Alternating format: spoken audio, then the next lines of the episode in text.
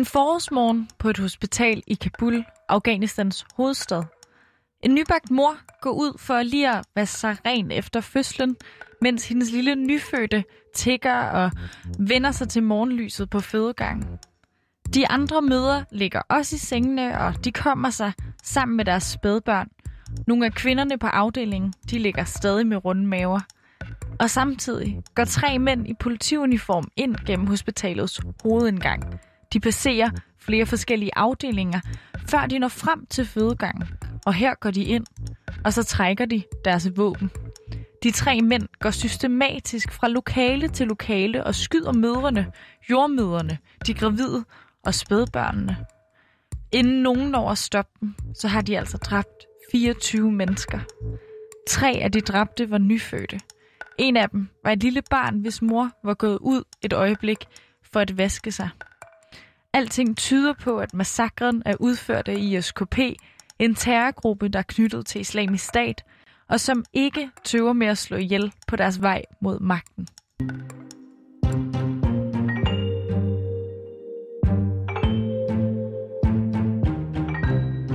Efter 20 år med militærtropper i Afghanistan, så trækker NATO-tropperne og altså ud af landet igen.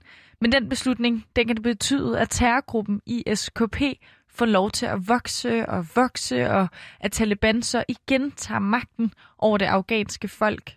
Mit navn, det er Nana Mille. Du lytter til Udsyn, som i dag er produceret i samarbejde med Danwatch.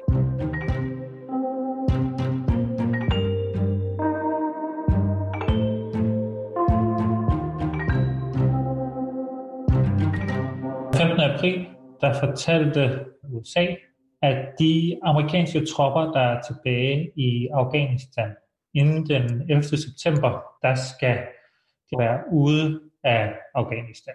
Det her er Jonathan Thyberg, som er journalist hos Danwatch, og han har længe holdt øje med, hvordan det egentlig går i Afghanistan. Det land, som blandt andet Danmark og USA siden år 2001 har besat for at bekæmpe terrorisme.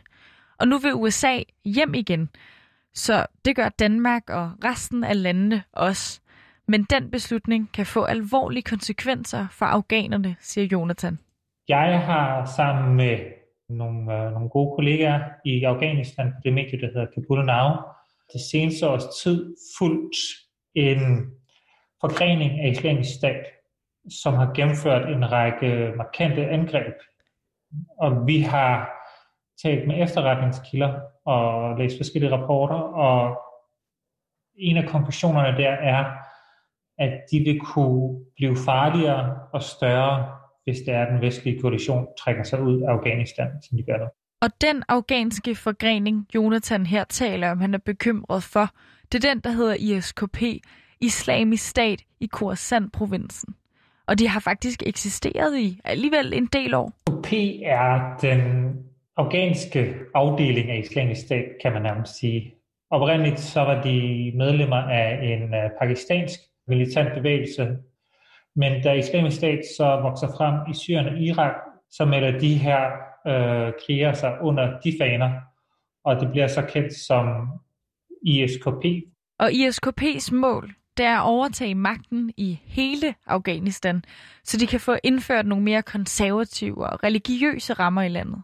Specielt så har de jo, øh, deler de jo ideologi med islamisk stat, øh, som gerne vil have det her sunnimuslimske kalifat, hvor man lever på en meget traditionel islamisk vis, og hvor der ikke er plads til andre muslimske minoriteter.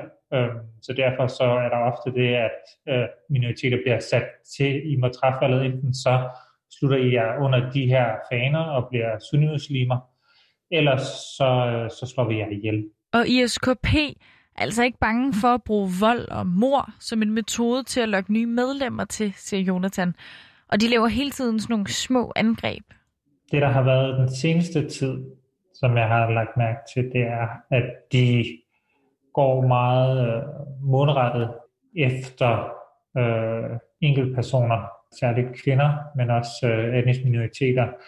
Øh, og de bruger det, man kalder sticky bombs, øh, virker det til. Øh, det er noget, som øh, Taliban også har brugt, men simpelthen en en magnetbombe, som man sådan lige kan sætte op under en, øh, en, en bil lynhurtigt. ISKP laver altså også nogle lidt større angreb. Der var jo for eksempel angrebet på fødeafdelingen i Kabul sidste år, jeg fortalte om. Og samme dag, der gik ISKP faktisk også til angreb på en begravelse. Så et par timer efter det her, er der et begravelsesoptog, fordi den øh, lokale politichef er død. Og der er der så en selvmordsbomber, der springer sig selv i luften og, og dræber 32 mennesker. Så ISKP's ødelæggelser er voldsomme. Men hvor mange mennesker, der egentlig står bag gruppen, det er der heller ikke rigtig nogen, der ved. Altså lige for tiden, så er de måske ikke så mange. Men altså, det bedste estimat ligger på 1000 til 2000 krigere, altså hvis vi sådan skal måle det i, i antal. Øhm, og de har tidligere været øh, haft et område af Afghanistan i det, der hedder Nangarhar-provinsen, som de kontrollerede. Øh, det har de ikke længere, så, så de er mere sådan en form for guerilla her. Men de er stadig i stand til at lave store angreb. Desværre så ISKP altså heller ikke den eneste voldelige gruppe, som Afghanistan døjer med. Der er også den islamiske bevægelse Taliban, og det var egentlig kampen mod dem, der førte USA og Danmark til Afghanistan til at starte med tilbage for de 20 år siden. Taliban er en, også en islamistisk og meget fundamentalistisk politisk bevægelse. De kontrollerede øh, Afghanistan fra 1996 til 2001. Og det er så øh, det er dem, der husede de internationale terrorister, såsom øh, Al-Qaida og Osama bin Laden, som stod bag angrebet på, øh, på World Trade Center 11. september. Øh, så da øh, USA først gik ind i Afghanistan, øh, så var det blandt andet med det formål, at øh, Taliban skulle, øh, skulle vippes af magten. Og det lykkedes også at skubbe dem af. Det er ikke Taliban, der leder Afghanistan mere. I hvert fald ikke officielt. Lige nu har Afghanistan sit eget styre, som Vesten støtter, men i praksis har Taliban stadig kontrollen over store dele af Afghanistan. Regeringen kontrollerer storbyerne Kabul og hovedstaden og, og, og nogle af de andre storbyer, men øh, især landområderne, der er det Taliban, der har kontrollen, og Taliban rykker tættere og tættere på, på de her byer også. Så de har meget magt stadigvæk, Taliban. Men selvom Taliban egentlig kæmper imod den vestligt støttede regering, så er Vesten faktisk stadig nogenlunde på talefod med dem. I hvert fald nok til, at vi overlader ansvaret om konflikthåndtering i Afghanistan til dem. USA indgik en aftale med Taliban i 2020, som ligesom var, vi trækker os ud, hvis det er, at I forhandler en fredsaftale på plads med styret. Og det gav USA og Taliban så hånd på. Fredsaftalen den er godt nok ikke på plads endnu, og der er heller ikke våbenhvile. Taliban kæmper faktisk stadig bare videre mod regeringen. På den ene side så er de i de her øh, fredsforhandlinger. Øh, på den anden side så er, laver de øh, daglige angreb på afghanske sikkerhedsstyrker. Og i samme aftale gav Taliban endnu et løfte til USA, og det er de faktisk fuldt i gang med at få opfyldt. Det er også sådan, at i den her aftale, som USA har lavet med, med Taliban, jamen der, der lover Taliban, at de vil bekæmpe terrororganisationer øh, i, i deres områder. Øh, så derfor så er de egentlig øh, kørt offensiver mod øh, ISKP. Ja, for altså, på trods af, at Taliban angriber ISKP, så lader det altså til, at de faktisk også hjælper terrorgruppen. Men samtidig så er der noget, der tyder på, at ISKP samarbejder med øh, sådan den mest militante og mest radikale del af Taliban, øh, og at de er skyldige, at de overhovedet kan gennemføre de angreb. Forestiller man sig, at det er sådan et hestevedløb, ja, så spiller Taliban altså på flere heste i den her konflikt. Det er meget svært gennemskueligt, altså og meget mudret det her. men, men det må man i høj grad sige, at, at de gør. Altså det er der jo både i forhold til det her med at have fredsforhandlinger og, og kampe på samme tid, og øh, en ekspert på det her område, der hedder Sajjan Kuhel, han, han mente, at ISKP var Talibans bøgmand. Altså, at de kunne, øh, de kunne bruge dem til at lave de angreb, som Taliban ikke selv havde lyst til at lave, de der, der var, der var for voldsomme for Taliban selv. Det havde man så ligesom ISKP til at gøre. Så selvom Taliban egentlig har sagt, at vi vil gerne være med til at bekæmpe ISKP, så passer det egentlig Taliban meget fint, at ISKP alligevel skaber uro, siger Jonathan. Også gerne destabilisere situationen i Afghanistan. Taliban vil dybest set gerne kontrollere landet. De har ikke, øh, altså meget tyder på, at de ikke har den store interesse i en, en fredsaftale. Altså, de vil, øh, de vil hellere øh, kontrollere landet, som de, de altid har gjort. Saran Gohel, han tror altså heller ikke synderligt meget på fredsaftalen. Han er international sikkerhedsdirektør i tænketanken Asia Pacific Foundation og ved en hel del om situationen i Afghanistan. Still is dead. Okay, the peace deal it was still born from the moment it was conceived in Doha. Uh, it was never going to work. Nej, og faktisk er det også lidt ironisk kun at skulle bekæmpe ISKP og ikke Taliban. Fordi der er altså ikke rigtig forskel på de her to grupper, siger han. What is the real difference between the Taliban and ISKP?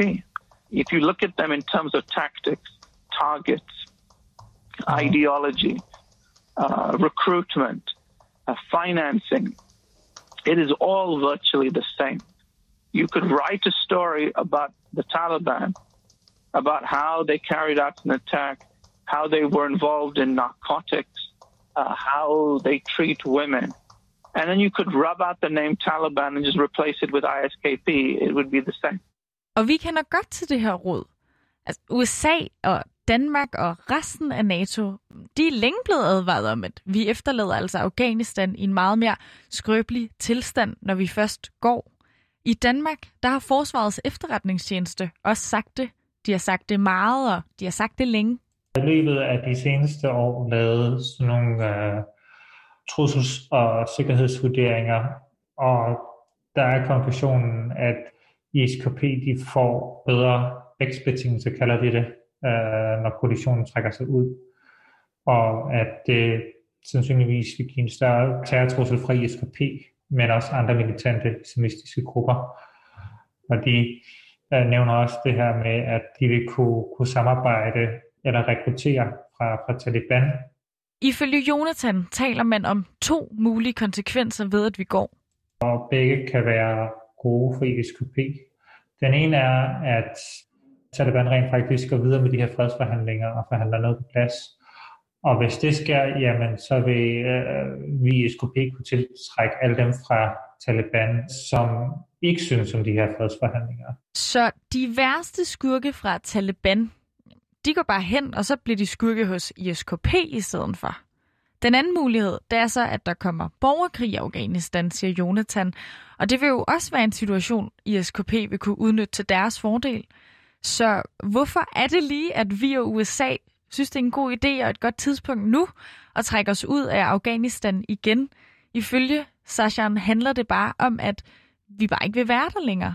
I've looked at this, the more I, and it's clear to me that it's not like we are exposing some big secret and that the West will suddenly say, oh my God, and we need to wake up. Uh, they know. They know what's going on. Uh, and it doesn't matter now what happens in Afghanistan. We just need to leave. Jonathan er efterladt med samme indtryk, når han følger debatten og situationen i Afghanistan. Oplever det ikke som en krig, man kan vinde, og derfor så trækker man sig helt ud. Med den beslutning kan vi godt komme til at fortryde, siger Sachen. Han siger, at det måske er det værste tidspunkt overhovedet at rejse ud på, altså nu. Ligesom Jonathan, der er han også bange for, at vi ved at trække tropperne ud, gøder jorden for en ny generation af terrorister. End up blowing back in, in our faces at some point. Programmet her er lavet i samarbejde med Danwatch. Hvis du vil læse mere om ISKP, så kan du finde det på danwatch.dk.